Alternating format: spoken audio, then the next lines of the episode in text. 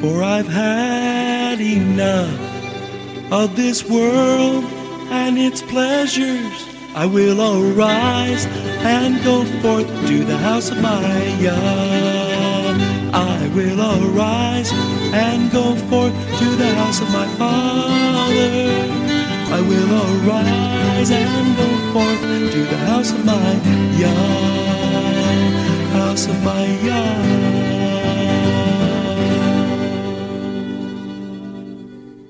Shalom, and welcome to today's teaching on the Hebraic roots of Christianity, where we study first century Christianity and the faith that Jesus, whose Hebrew name is Yeshua, which means salvation, taught his disciples. And now, Hebraic roots teacher Eddie Chumney of Hebraic Heritage Ministries International. Shalom. I'm Eddie Chumney of Hebraic Heritage Ministries, and we welcome you to today's teaching on the subject, the Book of Hebrews, Yeshua, our Melchizedek priest. This is part one of the series. In this teaching, we're going to be sharing with you on the subject Yeshua, our Melchizedek priest. And the central message of the book of Hebrews is emphasizing Yeshua's Melchizedek priesthood. And in doing so, the book of Hebrews enumerates and details that not only is Yeshua our Melchizedek priest, but it explains what makes Yeshua's Melchizedek priesthood unique from other Melchizedek priests, given that the government of the kingdom of God, that that government consists of the Melchizedek priesthood. And when one is a Melchizedek priest, the Melchizedek priesthood entails the following offices that you are a king, you are a priest, and you are a firstborn. And there are spiritual responsibilities to the office wherein you are tested and tried, and by being faithful in serving in the office, then you get eternal rewards in the kingdom of God. And so the central message of the book of Hebrews is highlighting the importance and significance of Yeshua's Melchizedek priesthood, and then it itemizes for us what makes Yeshua's Melchizedek priesthood unique. And then it asks and answers the question, what does Yeshua's Melchizedek priesthood do for the believer in Yeshua as Messiah? Then it explains that how Yeshua's obedience to do the will of his Father and through his sufferings, he was brought to spiritual maturity as he lived his life on the earth. And then finally, we are going to see that it was not through the Levitical priesthood, but it's through Yeshua's New Testament Melchizedek priesthood does it make it possible for the individual believer in Yeshua as the Messiah to be brought to spiritual maturity. So those are the major points that we're going to be covering in this teaching regarding Yeshua's Melchizedek priesthood. To begin with, we're going to look at Hebrews chapter 3 verse 1, then Hebrews chapter 4 verses 14 and 15, where it highlights and makes the point that Yeshua is our high priest, as it is written. Wherefore, holy brethren, partakers of the heavenly calling, consider the apostle and high priest of our profession, Messiah Yeshua. And then Hebrews 4, 14 and 15. Seeing then that we have a great high priest that is passed in the heavens, Yeshua, the Son of God, let us hold fast to our profession. For we have not a high priest which cannot be touched with the feelings of our infirmities, but was in all points tempted like as we are, yet without sin. And so not only is the point made in Hebrews chapter 3 verse 1 that Yeshua is our high priest, and Hebrews chapter 4 verses 14 and 15 that Yeshua is our high high priest. But in Hebrews, in chapter 7, verse 17, it makes the point that Yeshua is our high priest after the order of Melchizedek, as it is written. For he testifies, you are a priest forever after the order of Melchizedek. Well, this is a quote or a reference to Psalm 110 verse 4, where it is written, The Lord has sworn and will not repent that you are a priest forever after the order of Melchizedek. And then in Hebrews chapter 1 verses 1 through 3, it is written, God, who at sundry times and in diverse manners spoke in time past unto the fathers by the prophets, has in these last days spoken unto us by his Son. And then in Hebrews chapter 1 verse 3, it mentions a priestly element, and that is when he himself purged our sins. And purging our sins is associated with Yeshua's high priestly ministry, that he sat down on the right hand of the majesty on high. And then in Hebrews chapter 2 verse 17 it is written, Wherefore in all things it behooved him to be made like unto his brethren, that he might be a merciful and faithful high priest in pertaining to the things of God. And then it speaks of a priestly function of the priestly office to make reconciliation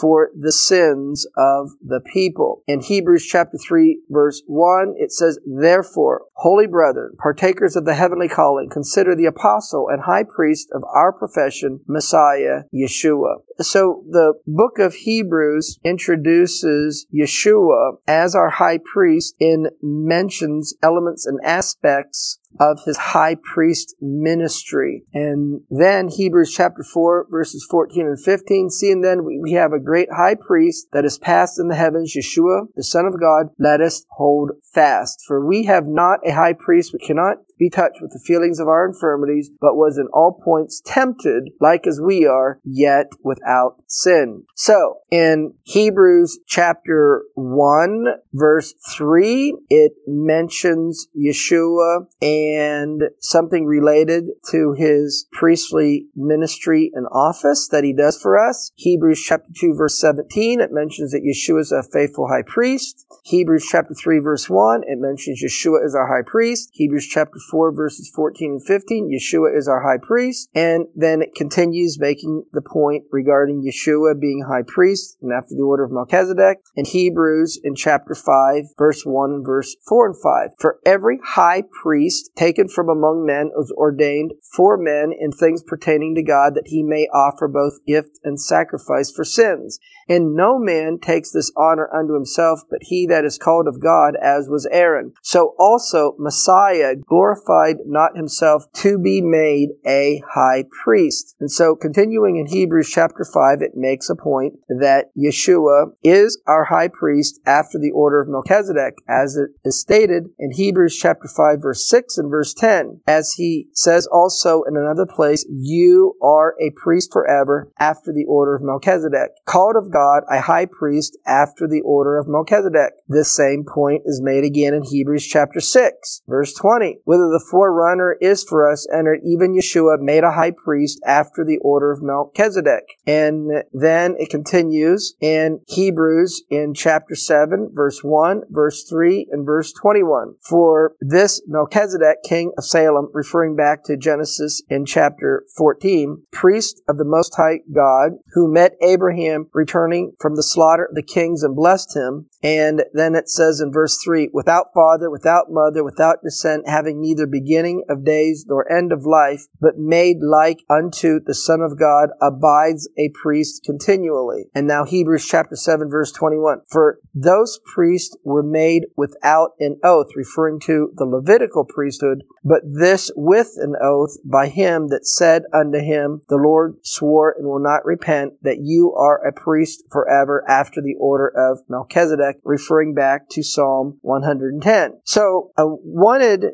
to highlight different verses in Hebrews chapter 1 through 7 to highlight the fact that the book of Hebrews is emphasizing that Yeshua is our high priest and he's a high priest after the order of Melchizedek. So while that point is made multiple times in Hebrews chapter 1 through Hebrews chapter 7, then Hebrews chapter 8 verse 1 says, Now this is the sum of the things which we have said. We have such a high priest who is set on the right hand of the throne of the majesty in the heavens. So Hebrews chapter 8 verse 1 says this is a summary of what we've been trying to say and emphasize in Hebrews chapter 1 through 7 that we have a high priest who is set on the right hand of the throne of the majesty in the heavens. Hebrews chapter 8 verse 2 that Yeshua is not an earthly priest. He's not of the Levitical priesthood but he's a priest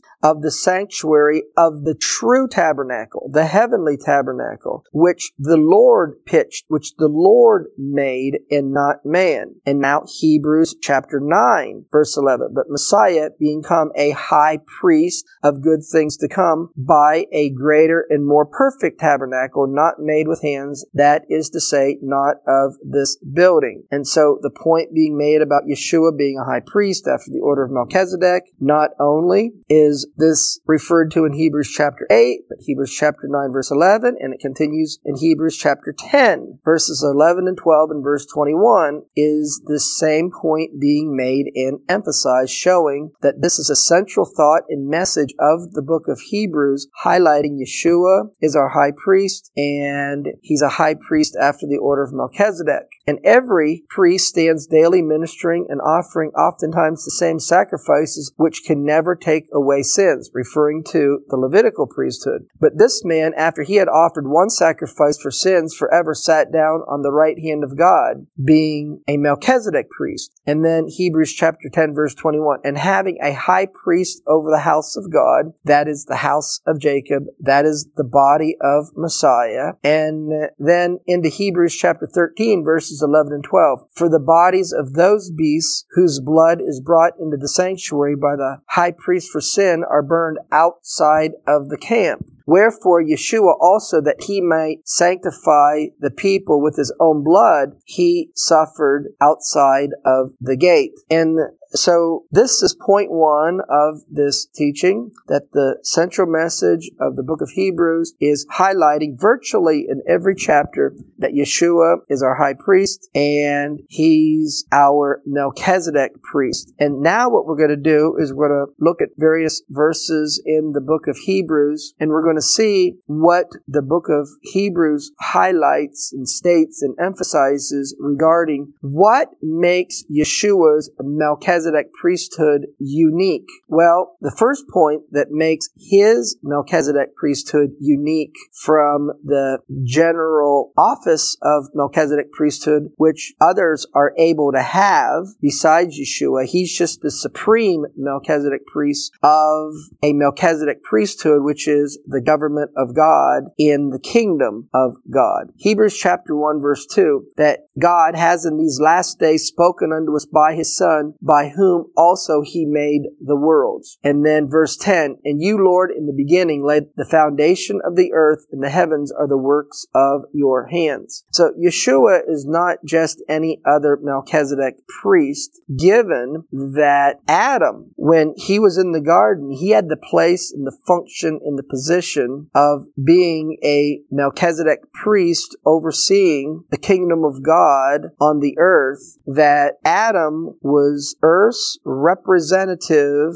of the kingdom of God, and he was to bring the kingdom of God, teach the kingdom of God, and live the kingdom of God on the earth. That Adam did not create the heavens and the earth. Yeshua, being a Melchizedek priest, he is unique from Adam and from other Melchizedek priests because Yeshua created the heavens and the earth. We can see this in John chapter 1, verse 1 1 in verse 3 and verse 10, as it is written, In the beginning was the Word, and the Word was with God, and the Word was God. All things were made by Him. By who? By the Word of God. And we're told in Revelation chapter 19 verse 13 that Yeshua is the Word of God. And without Him was not anything made that was made. He was in the world and the world was made by Him and the world knew Him not. Paul explains in Colossians chapter 1 verses 15 and 16 that Yeshua created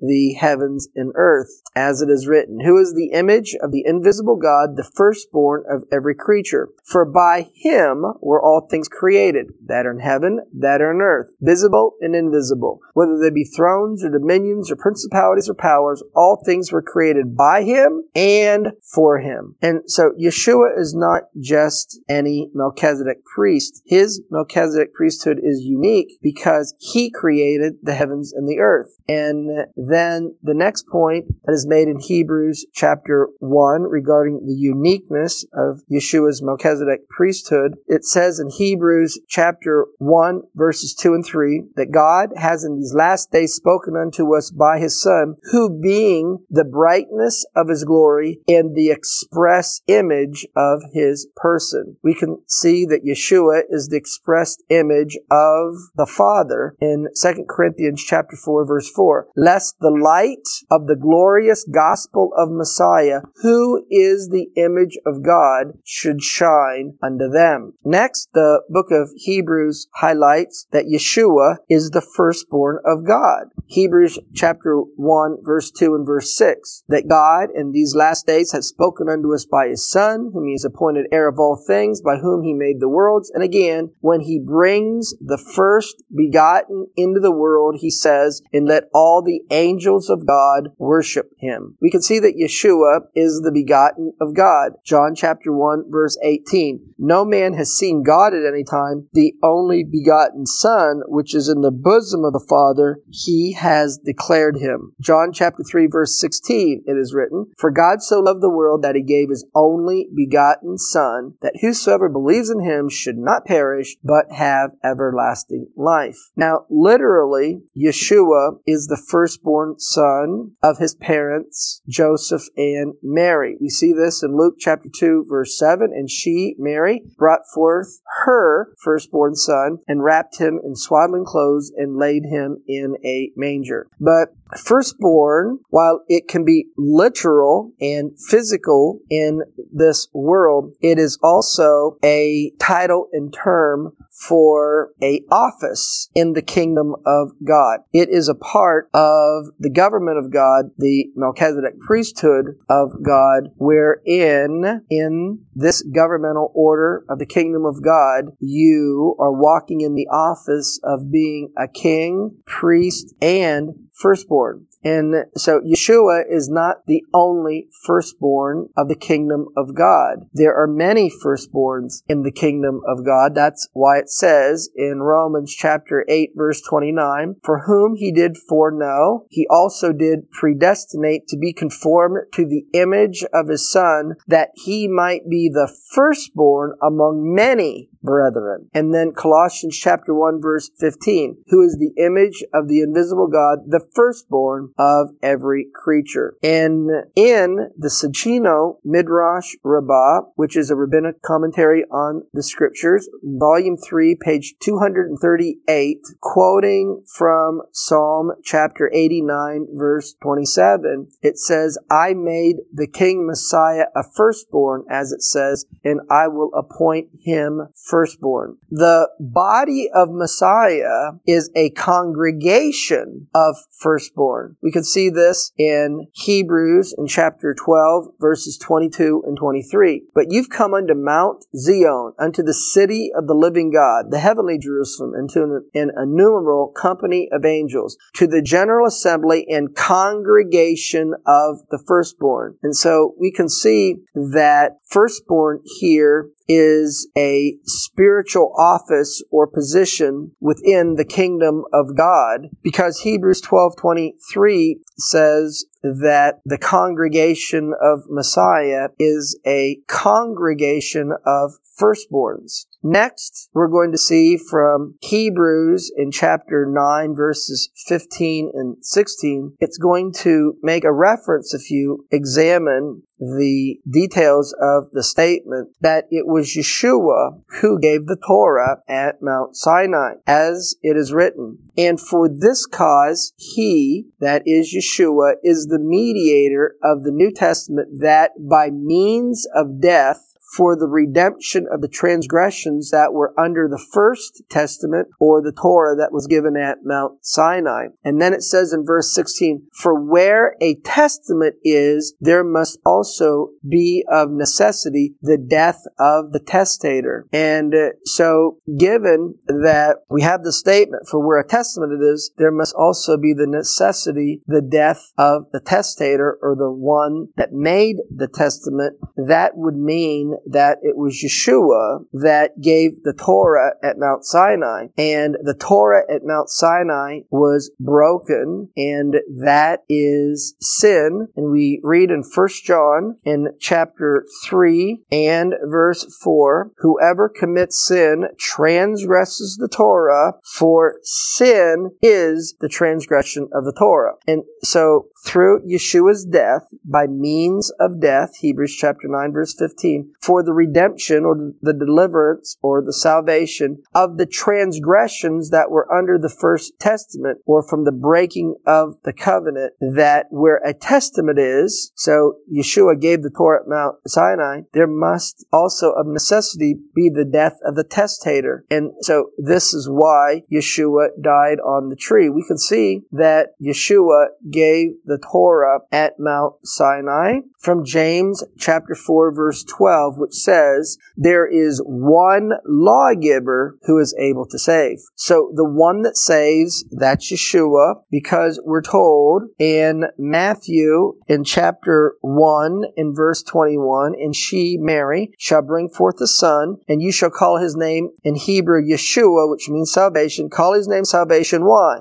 For he shall save his people from their sins. So it's Yeshua that saves his people from their sins. In James chapter 4 verse 12 says there's one lawgiver that is able to save. The one that saves is Yeshua. The one that saves is also the lawgiver. In Isaiah chapter 33 verse 22 it says, the Lord is our judge. The Lord is our lawgiver. The Lord is our king. He will save us. So that verse makes four claims of the Lord. Those four claims are, He will save us. Well, we just saw in Matthew chapter 1 verse 21 that it's Yeshua that that saves us from our sins. And so the one that saves us is also our judge. We are told in 2 Corinthians in chapter 5 and verse 10, we must all appear before the judgment seat of Messiah. Well, if we all must appear before the judgment seat of Messiah, who's being the judge? It is Yeshua, that everyone may receive the things done in his body according to all that he has done, whether it be good or bad. So the one that saves saves us is also our judge. The one that saves us, that is our judge, is also our king. Well, we're told in Revelation chapter 19, verse 16, that Yeshua is the King of kings. He is the Lord of lords. So Isaiah chapter 33, verse 22 says that the one that saves us, that is our judge, that is our king. He also is our lawgiver. So Yeshua gave the Torah at Mount Sinai. And so that's what Hebrews is explaining in Hebrews chapter 9, verses 15 15 and 16 that through the death of the testator, it brought about the redemption of the transgressions that came about by breaking the covenant that was made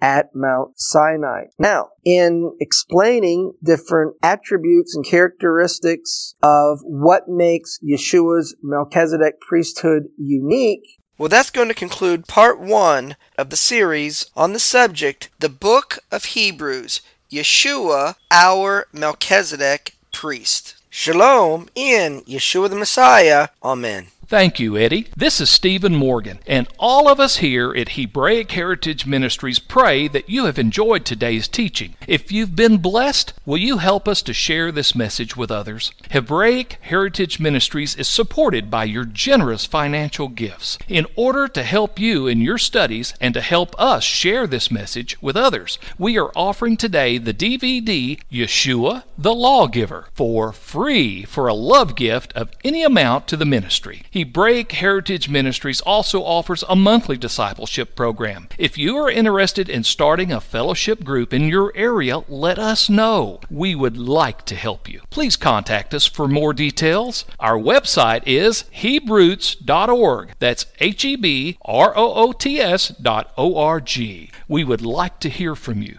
Please send us an email. Finally, in order to take advantage of today's free offer, please mention this product offer and please mail your love gift to Hebraic Heritage Ministries, P.O. Box 81, Strasburg, that's S T R A S B U R G, Ohio. 44680. Until next time, may Yeshua richly bless you.